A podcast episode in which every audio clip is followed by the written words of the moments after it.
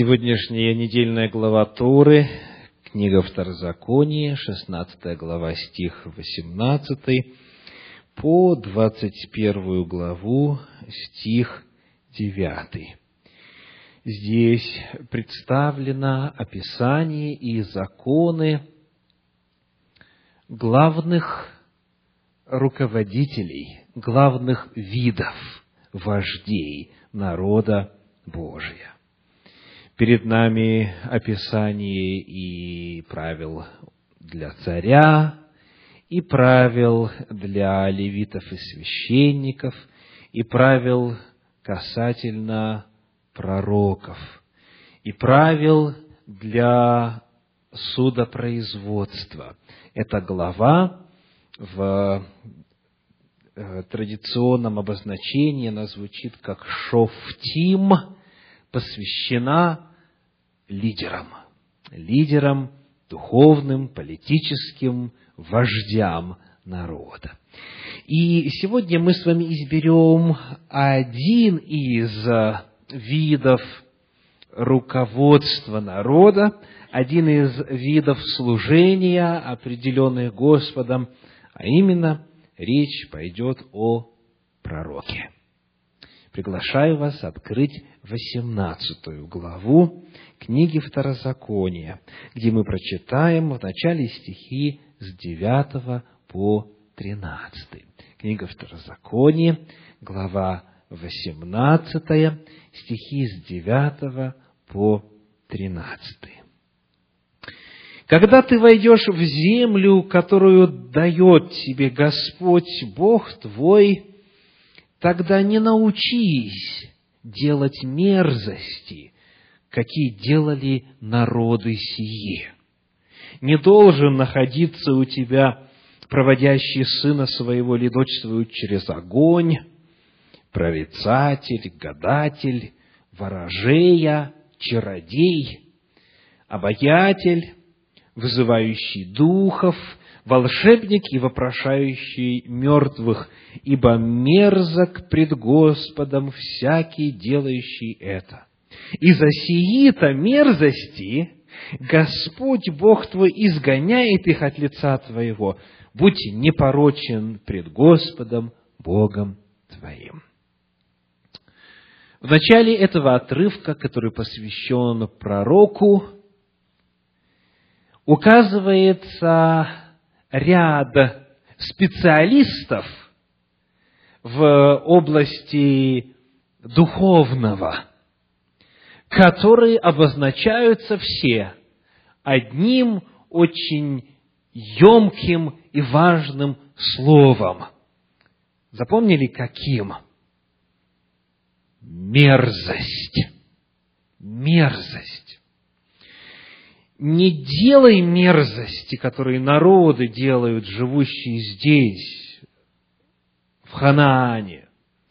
Потому что именно за эти мерзости Господь Бог твой изгоняет их от лица земли. То есть, вот то, о чем идет речь здесь, это вызывает отвращение у Господа. Термин мерзость очень сильный по своей эмоциональной окраске. Вот что вам приходит э, в голову, когда вы слышите термин мерзость? Что для вас мерзость? Что для вас вот так вот отталкивающе э, действует, на вас отталкивающе действует? Что-то грязное, потом какие-то неприятные запахи, что-нибудь еще, что еще? Вот кто-то говорит, свинина. Так, для других а, крыса поджаренная в виноградном масле. То есть у всех разные. Я пытаюсь нарисовать в вашем сознании картину, которая вызывает отвращение, как рассказывают в одном коротком юмористическом рассказе о человеке, который пришел в ресторан и смотрит за пустым столом или на пустом столе, за которым никого нет, находится блюдо. И как бы не востребовано. И он думает, вместо того, чтобы мне его заказывать, лучше его возьму и сэкономлю именно на сумму, которая равна стоимости этого блюда. И он его быстренько перенес на свой стол. Ну и, значит, заказал оставшиеся блюда, которые ему были нужны, и начал есть. Значит, ест, ест, ест, то был суп, и потом видит на дне этой миски расческа с волосами.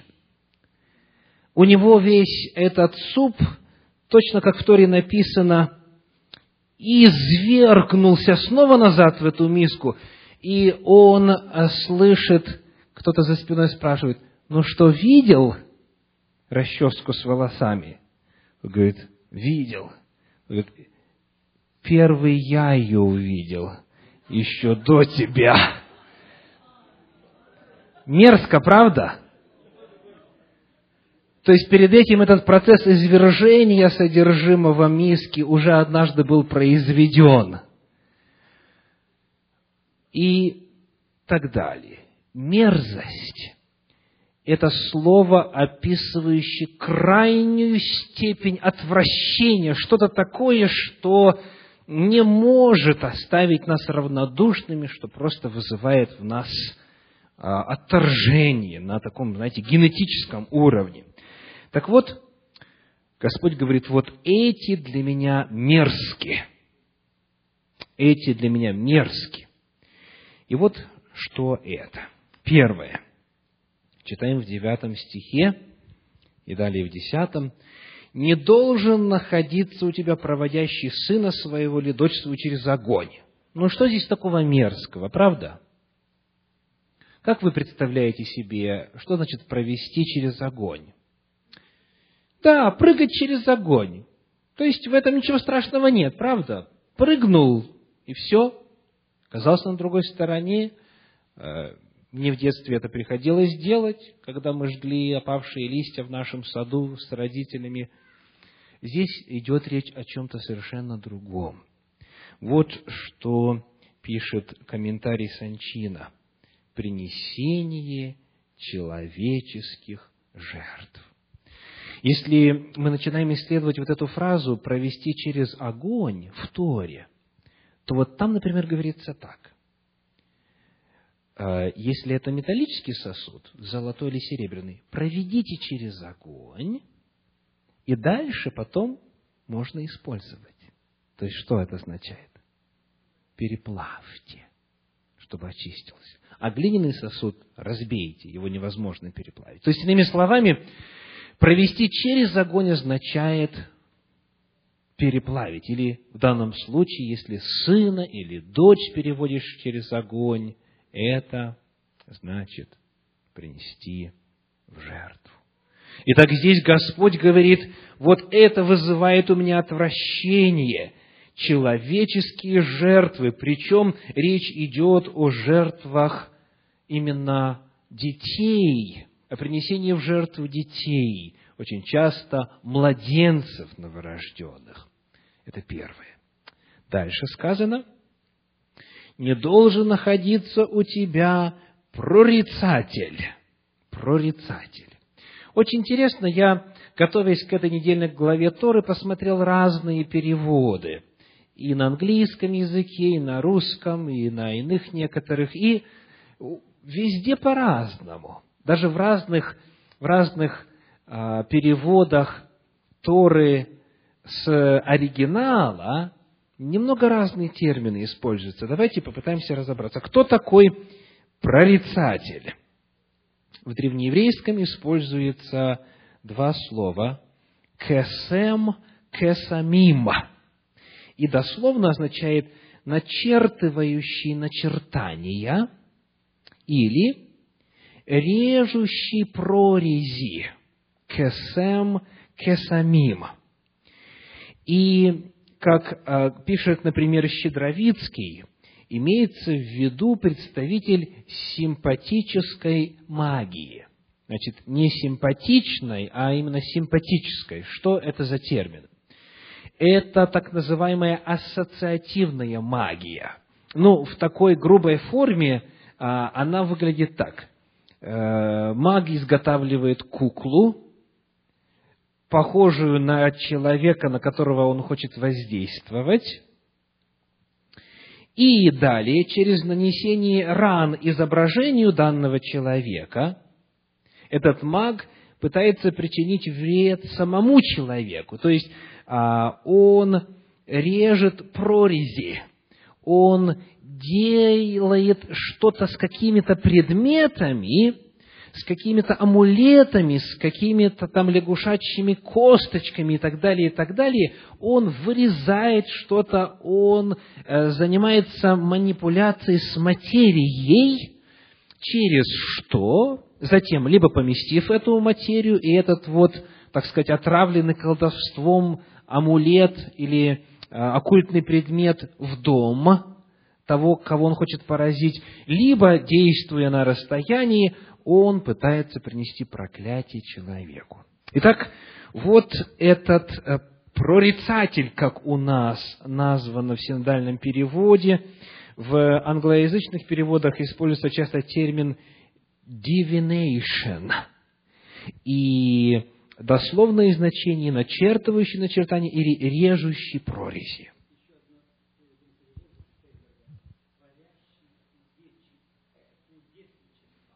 Творящий кудесничество. Да, то есть речь идет вот о какой-то работе с материей, с амулетами для того, чтобы в э, целях воздействия на удаленный объект принести ему, принести ему какие-то изменения в его жизнь. Дальше, третье. Что еще мерзость пред Господом? Что еще ненавидит Господь? В синодальном переводе сказано «гадатель». Гадатель. В древнееврейском здесь используется термин «меонен», и этот термин традиционно переводится как «гадающий по облакам». В комментарии Санчина говорится «человек, предсказывающий будущее, основываясь на явлениях окружающей природы». Это, как говорил Раби Акива, это определяющие времена, которые говорят, такая-то пора хороша для начала дела, вот такой-то знак природы хорош для этого и так далее. Далее, перед нами еще один специалист, который в синодальном переводе называется ворожея. Ворожея. В древнееврейском здесь используется слово менахеш, и менахеш дословно означает шепчущий. И оно очень часто переводится именно как шептун. Шептун. Здесь, в принципе, а, само значение слова описывает суть этого оккультного действия. Человек знает какие-то магические фразы, какие-то заклинания – которые нужно произнести в определенной последовательности для того, чтобы задействовать силы духовного мира. То есть тогда демоны, бесы начинают реагировать. К сожалению, а, на просторах бывшего Советского Союза эта форма мерзости была достаточно распространена – когда даже в детском возрасте, в подростковом, в молодежном возрасте э, группки студентов и детей собирались, а, достав откуда-то фразы, которые нужно использовать для вызывания духа такого-то или такого-то, или произнесения каких-то слов. И вот знание этих магических формулировок, оно представляет собой способ – а, воздействия на мир духов. Итак, ворожея, по-древнееврейски менахеш, шепчущий посредством заклинаний. И мы идем дальше. Пятый – это чародей. Слово «чародей» от древнееврейского «мехашеф». «Мехашеф» дословно означает «шипящий». А, он близок по а, звучанию или по сути к шепчущему, но речь здесь идет о человеке, который способен оказывать воздействие на элементы природы и на людей за счет а, сверхъестественных сил. Он, как говорится в комментарии Санчина, пользуется своими способностями для достижения собственных целей и пытается определить, что произойдет в будущем. Шестой э, представитель мерзости – это обаятель. Обаятель. Как пишет известный комментатор Торы Раши, это тот, кто собирает змеев или скорпионов или других животных в одном месте. А, на древнееврейском это חובר חבר, заклинатель животных, чаще всего змеи. Дословно же значение этих двух слов ховер хавер э, э, таково связывающий связью или оплетающий плетением. Вот, э, как пишет, например, Щедровицкий, это те, кто умеет магически соединять людей, иногда целые человеческие сообщества, вопреки их собственным намерениям, а также природным и социальным законам. У нас есть в русском языке такой термин, как «привораживать». То есть связывать. И вот очень интересно, дальше он пишет, спектр действий таких колдунов широк. От принуждения к физической близости или брачному союзу, до объединения несхожих между собой общественных движений, партий и так далее. Дальше еще один термин, седьмой по счету, вызывающий духов. Вызывающий духов. Здесь, в принципе, просто дословный перевод, ну и значение, значение достаточно понятно. Идем дальше. Восьмой термин – это волшебник, как говорит синодальный э, перевод. В древнееврейском а, это термин «идони». И вот «идони» само слово происходит от корня «яда», что значит «знать». «Яда» – «знать». А, еврейская традиция разъясняет, что речь идет о человеке, который, положив в рот кость животного или птицы, приводил себя в выступленное состояние и падал на землю. В этот момент из его рта начинал звучать не принадлежащий ему голос, сообщавший то, что должно произойти в будущем. Очень интересно, что в последние книги Священного Писания, в книге Откровения, во второй главе, 24 стих, говорит кое-что что на эту тему. Откровение, вторая глава, стих 24. Давайте прочитаем. 2.24. «Вам же и прочим, находящимся в Фиатире, которые не держат сего учения и которые не знают так называемых глубин сатанинских, сказываю, что не наложу на вас иного бремени. Итак, те, которые не знают так называемых глубин сатанинских. Используется термин «знание» и термин «глубины». Вот это и есть этот знахарь. Очень точный перевод в русском языке, в синдальном переводе. Потому что от, от слова, от глагола «яда» – «знать». Это тот, который посвящен в глобальные планы сил преисподней.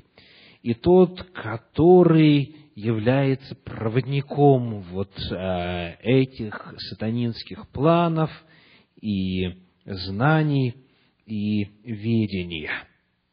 И, наконец, девятый, сказано вопрошаю, вопрошающий мертвых. Вопрошающий мертвых или некромант. И вот а, как описывается этот вид мерзости перед Господом. Это попытка, вопрошая имена умерших людей, получить информацию о будущем, о прошлом и так далее.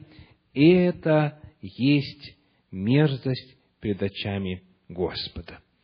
Итак, давайте еще раз повторим весь этот список, как он представлен в синодальном переводе.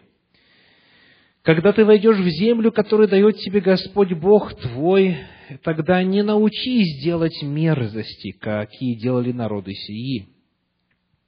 Не должен находиться у тебя проводящий сына своего или дочь свою через огонь, прорицатель, гадатель, ворожей, чародей, обаятель, вызывающий духов, волшебник и вопрошающий мертвых, ибо мерзок пред Господом всякий, делающий это. И за сии-то мерзости Господь Бог твой изгоняет их от лица твоего, будь непорочен перед Господом Богом твоим. И вот следующий стих очень интересен. Он связывает вот тех, о ком мы только что говорили, с тем, что Господь предлагает для своего народа. Стихи с 14 по 19. «Ибо народы сии, которых ты изгоняешь, слушают гадателей и прорицателей, а тебе не то дал Господь Бог твой». Остановимся. Вот они этих слушают, к этим обращаются, а тебе Бог что-то дал другое. Обратите внимание, Господь не просто говорит связь с потусторонним, связь со сверхъестественным, есть мерзость, вам ничего подобного знать не нужно, и связь подобную иметь не нужно. Он говорит, вот это есть мерзость, но я для вас приготовил альтернативу.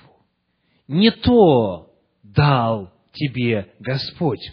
Господь дает своему народу, дает ему канал связи со сверхъестественным. И вот как это описано, 15 стих. «Пророка из среды тебя, из братьев твоих, как меня, воздвигнет тебе Господь Бог твой, Его слушайте. Итак, еще раз прочитаем эти два стиха. «Ибо народы сии, которых ты изгоняешь, слушают гадателей и прорицателей, а тебе не то дал Господь Бог твой, пророка из среды тебя, из братьев твоих, как меня, воздвигнет тебе Господь Бог твой, его слушайте».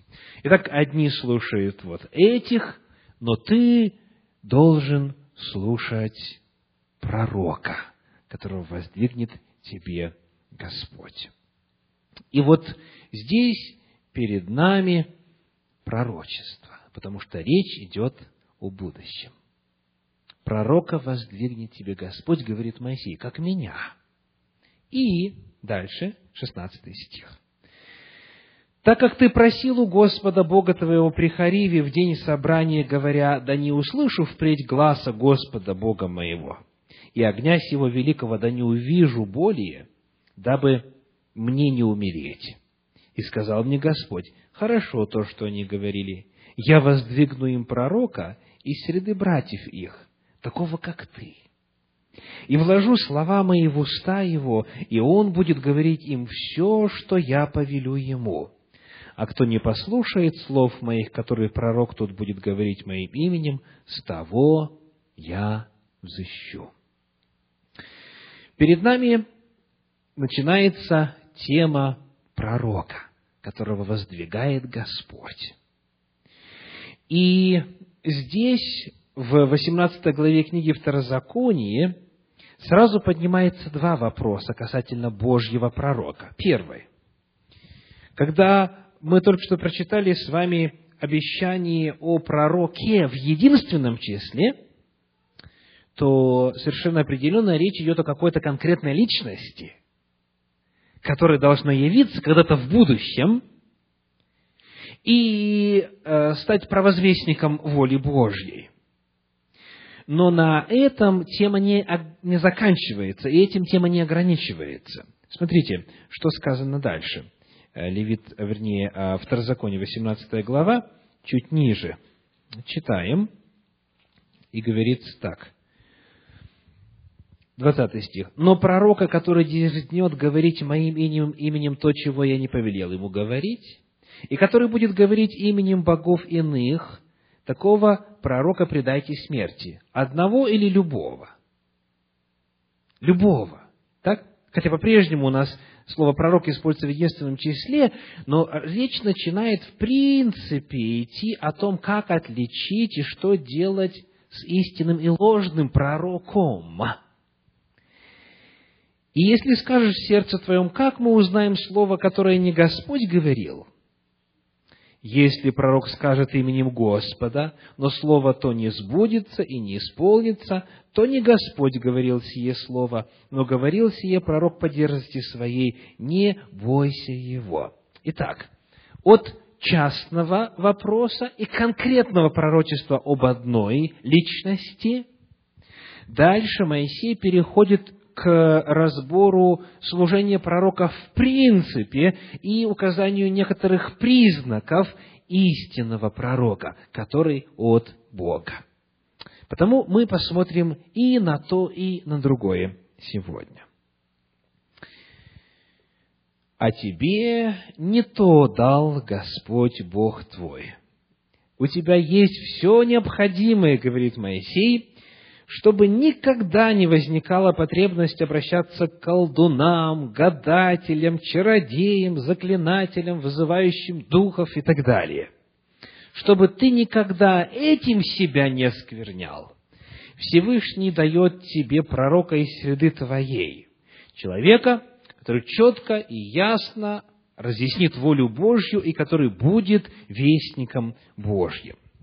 И вот у нас начинаются некоторые признаки. Первое. Откуда он будет родом? Какого происхождения будет этот пророк?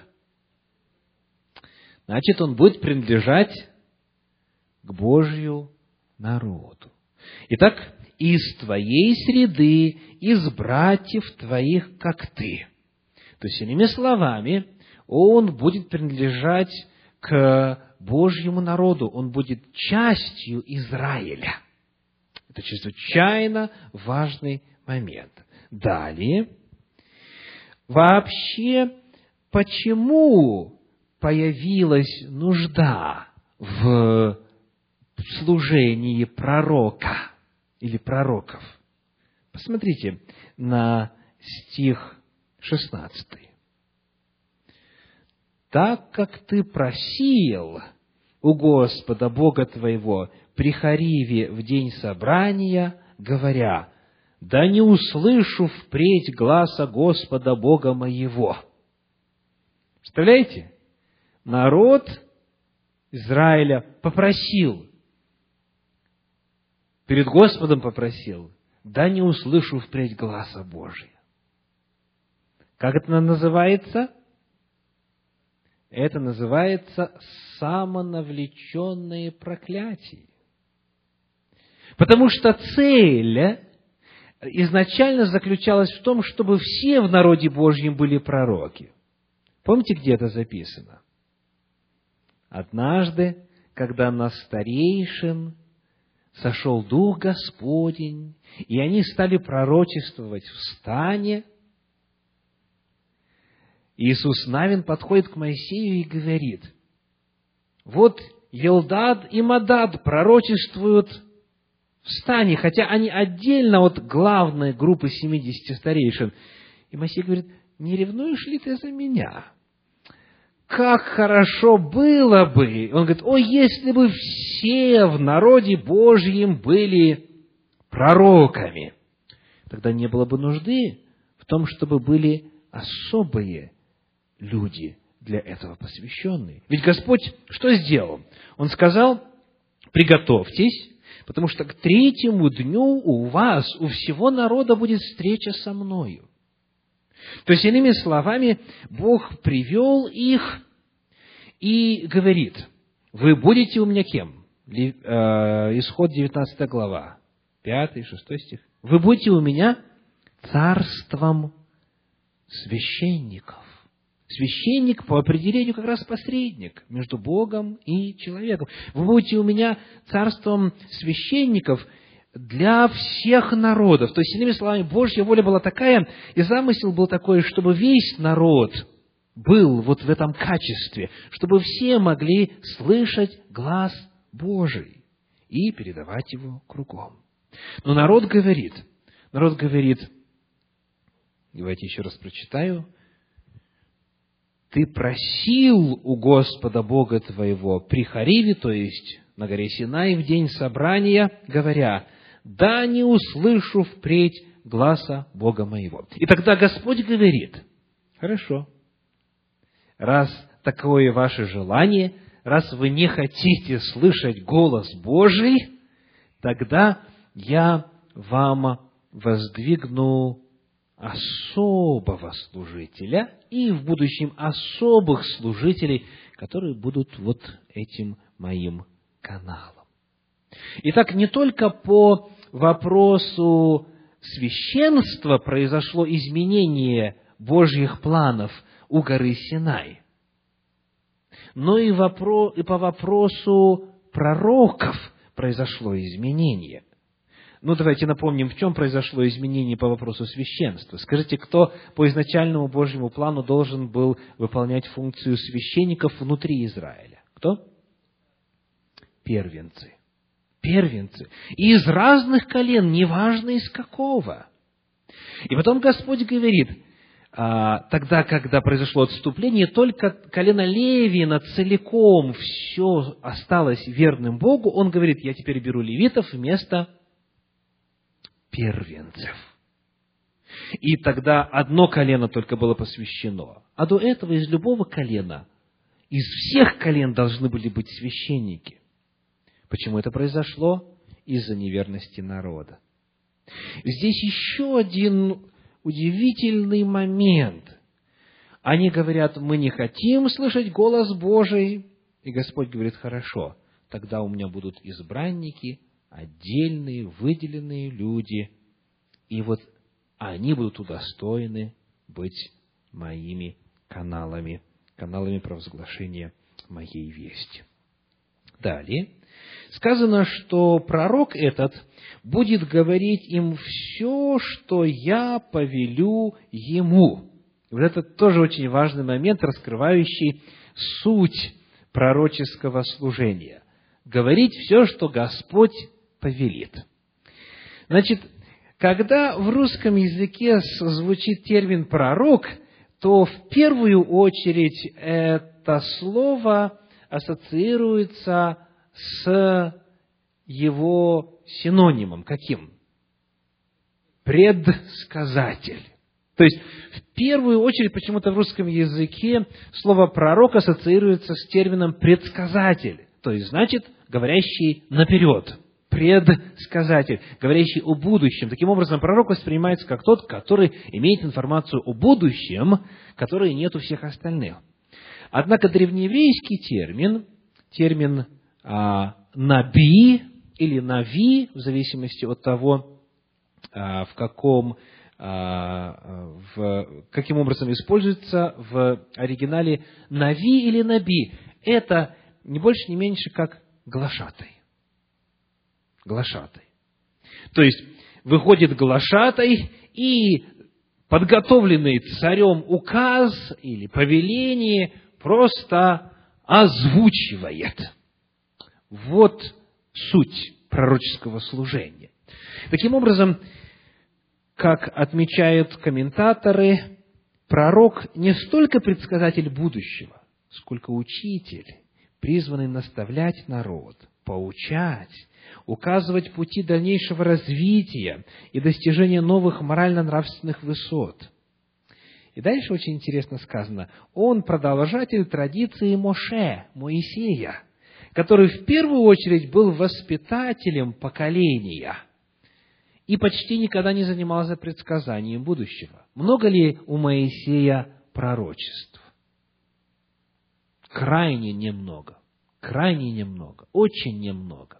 И сказано, что вот пророка из среды э, тебя, как тебя, как Моисея я изберу. То есть Моисей – это законодатель, это учитель, это тот, который э, наставляет народ, ведет их к Богу и так далее, и так далее, разъясняет волю Божью. Вот это главное, это главная цель пророческого служения. Само по себе, как пишет Шемтов, Ибн Шемтов, само по себе предсказание будущего никогда не являлось наивысшей формой пророчества или самым высоким его уровнем. Пророки Израиля относились к предсказанию будущего как к чему-то второстепенному, не имеющему столь же большого значения, как само учение и его духовные аспекты.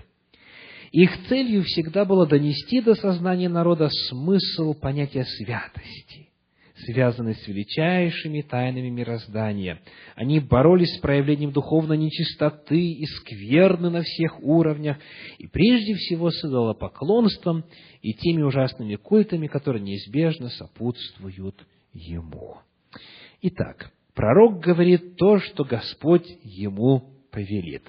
И, подобно Моисею, он не столько предсказатель, сколько глашатай, рупор Божьей воли и Божьего Слова. Итак, мы рассмотрели некоторые параметры служения пророка, и дальше сказано в стихах с 20 по 22, «Но пророка, который дерзнет говорить моим именем то, чего я не повелел ему говорить, и который будет говорить именем богов иных, такого пророка предайте смерти. Значит, два случая рассматриваются, две проблемы. Первое.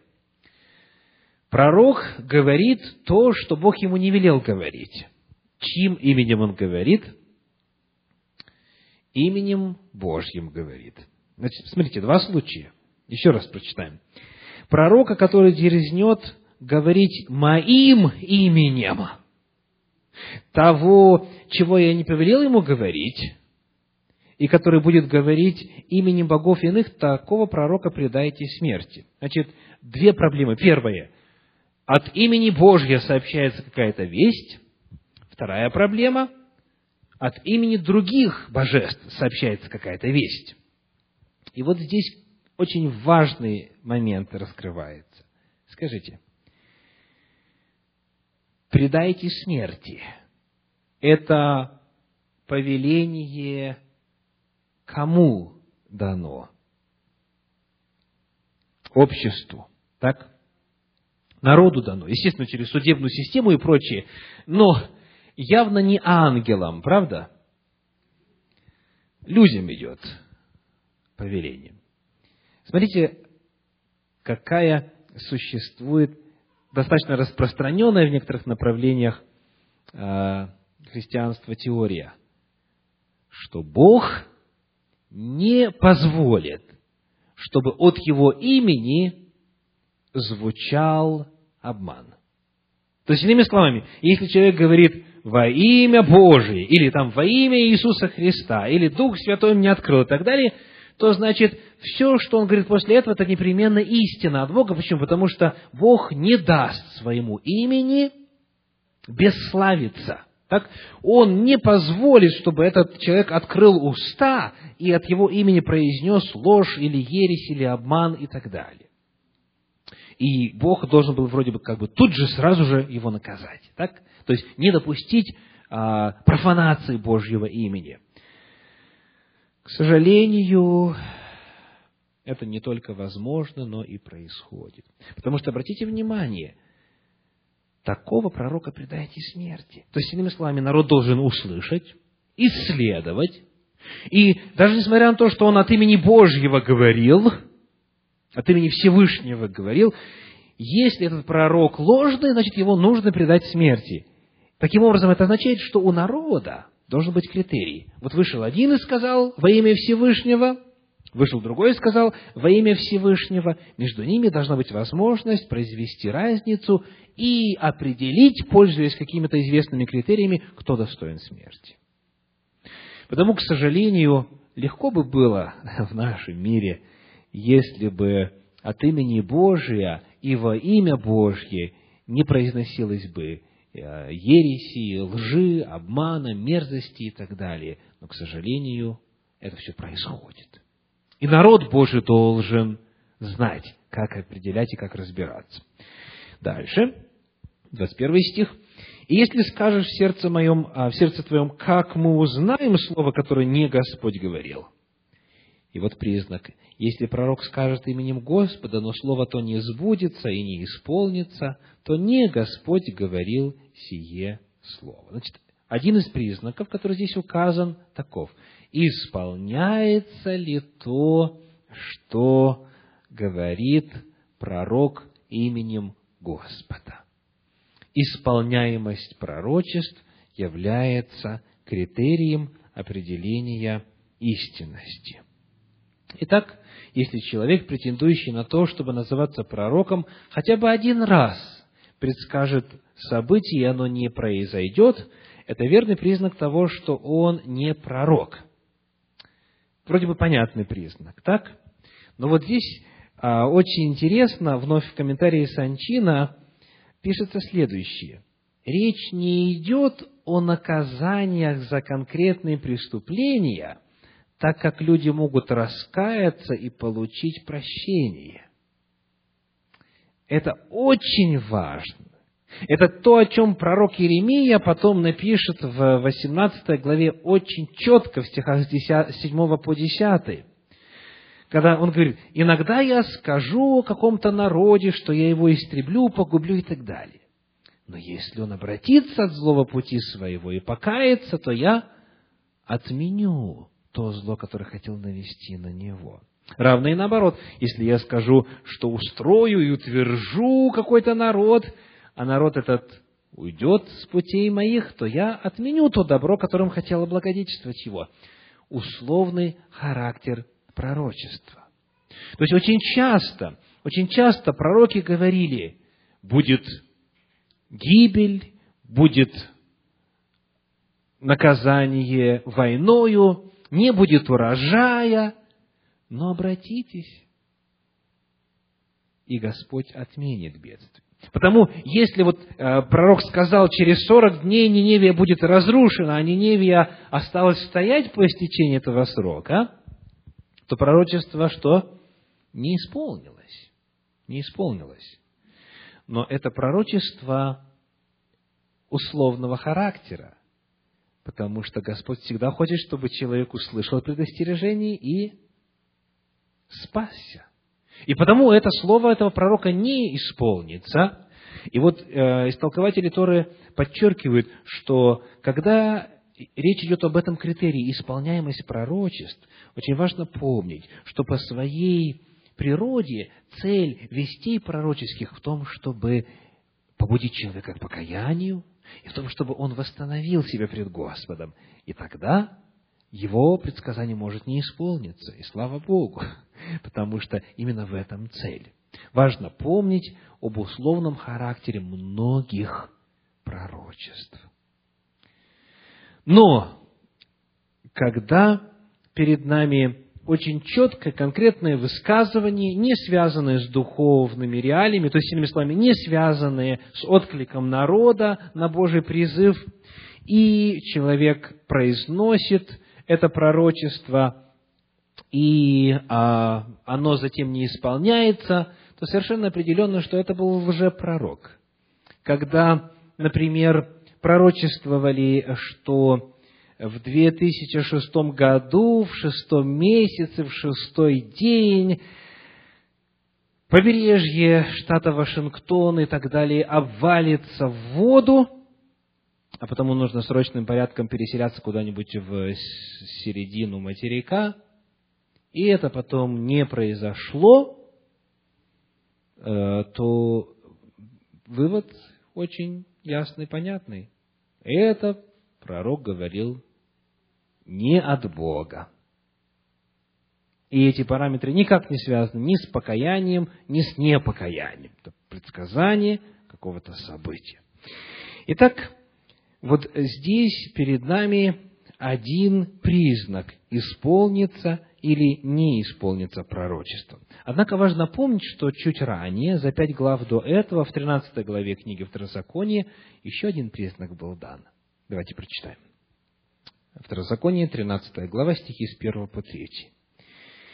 «Если восстанет среди тебя пророк или сновидец, и представит тебе знамение или чудо, и сбудется то знамение или чудо, о котором он говорил тебе, и скажет при том, пойдем вслед богов иных, которых ты не знаешь, и будем служить им, то не слушай слов пророка сего или сновидца сего, ибо через сие искушает вас Господь Бог ваш, чтобы узнать, любите ли вы Господа Бога вашего от всего сердца вашего и от всей души вашей. Итак, Моисей пишет, что иногда сбывается знамение или чудо, которое произносит пророк, а после этого пророк говорит теперь, пойдем будем служить богам иным. То есть, иными словами, нарушать волю Божью, изложенную в его законе. Тогда сказано, что не слушай. И дальше сказано, а пророка того предайте смерти. И так далее. То есть, получается что? Что даже если пророчество исполнилось, или знамение и чудо исполнилось, то это еще не доказательство того, что перед нами истинный пророк. Потому что у дьявола тоже есть свои планы, и он о них может сказать через своих вестников, и они могут исполниться, и это будет тогда способом заманивания в ловушку. Раз исполнилось, значит от Бога. Не обязательно. Главный критерий здесь будет какой? Что он дальше говорит? Кому мы будем служить? Какому Богу? Чью волю исполнять? Таким образом, снова, снова перед нами возвышается главный вопрос. К чему пророк ведет, кому он ведет, чью волю исполняет и кому призывает служить.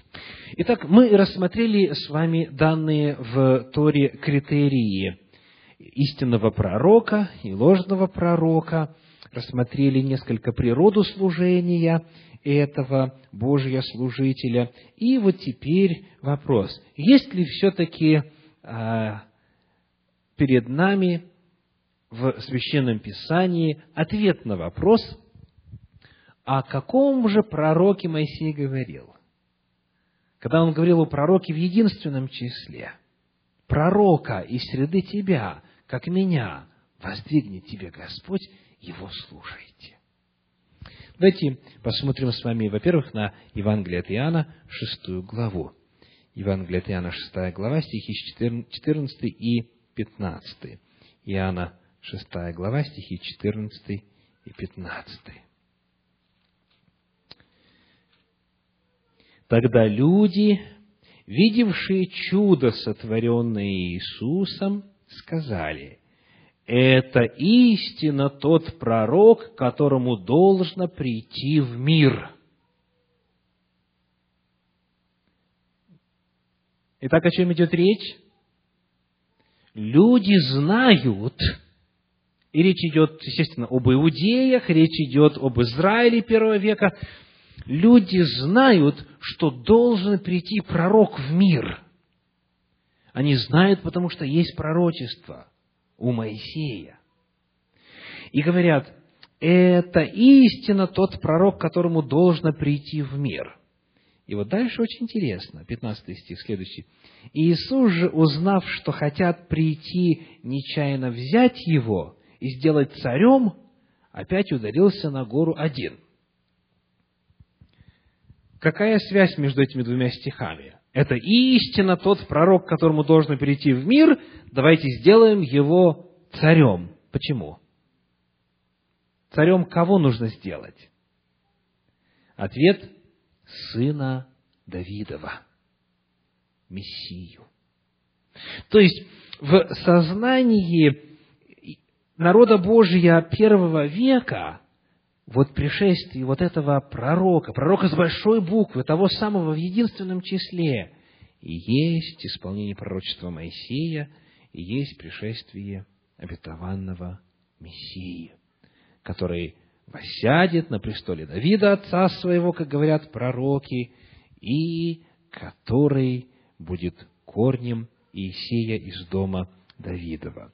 И именно вот к этому пророчеству уже в новозаветную эпоху обращаются проповедники Слова Божия после распятия Мессии. В книге Деяния апостолов в третьей главе, 22 стих говорит, Деяния апостолов, третья глава, стих 22.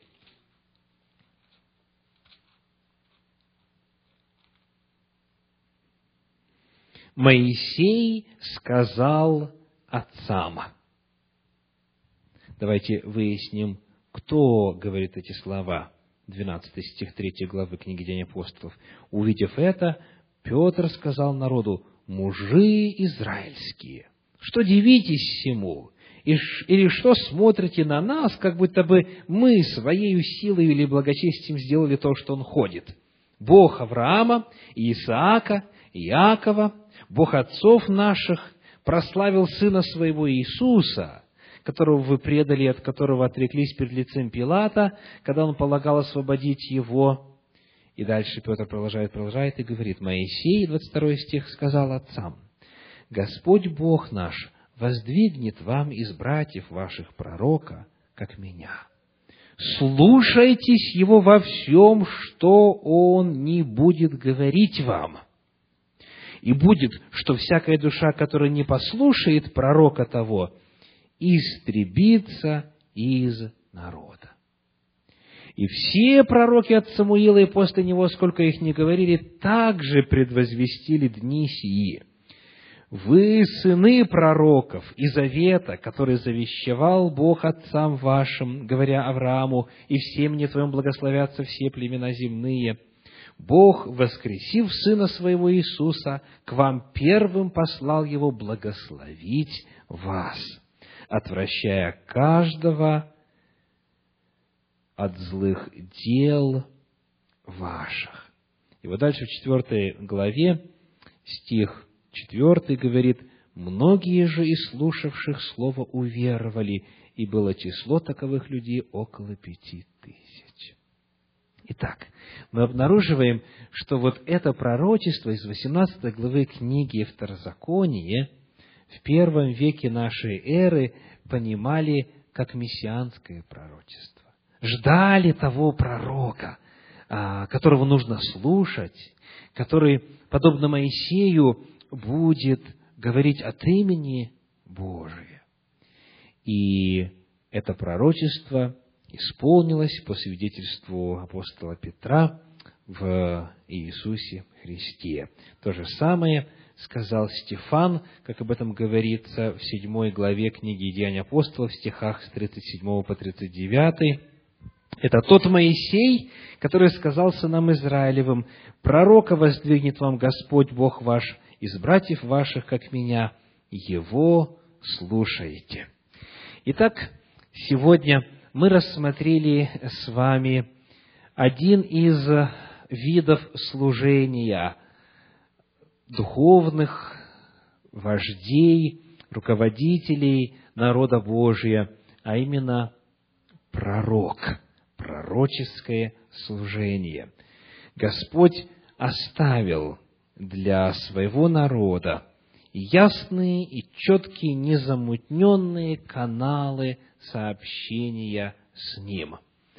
И самый ясный, и самый четкий, и самый точный способ связи с Господом воплотился и осуществился в том самом пророке с большой буквы, которого ждали и которого исполнение всех пророчеств пришел. Итак, на горе Синай народ сказал, не говори нам больше, Господи, мы не можем слышать этот гром. Господь сказал, хорошо, я приду в образе человека и буду говорить вам, как Моисей, которому вы сказали, говори ты, слушай, что Бог тебе будет говорить, и пересказывай нам. Господь пришел именно так, как Моисей в свое время учил народ, и Господь принес нам главную весть, весть о своей любви.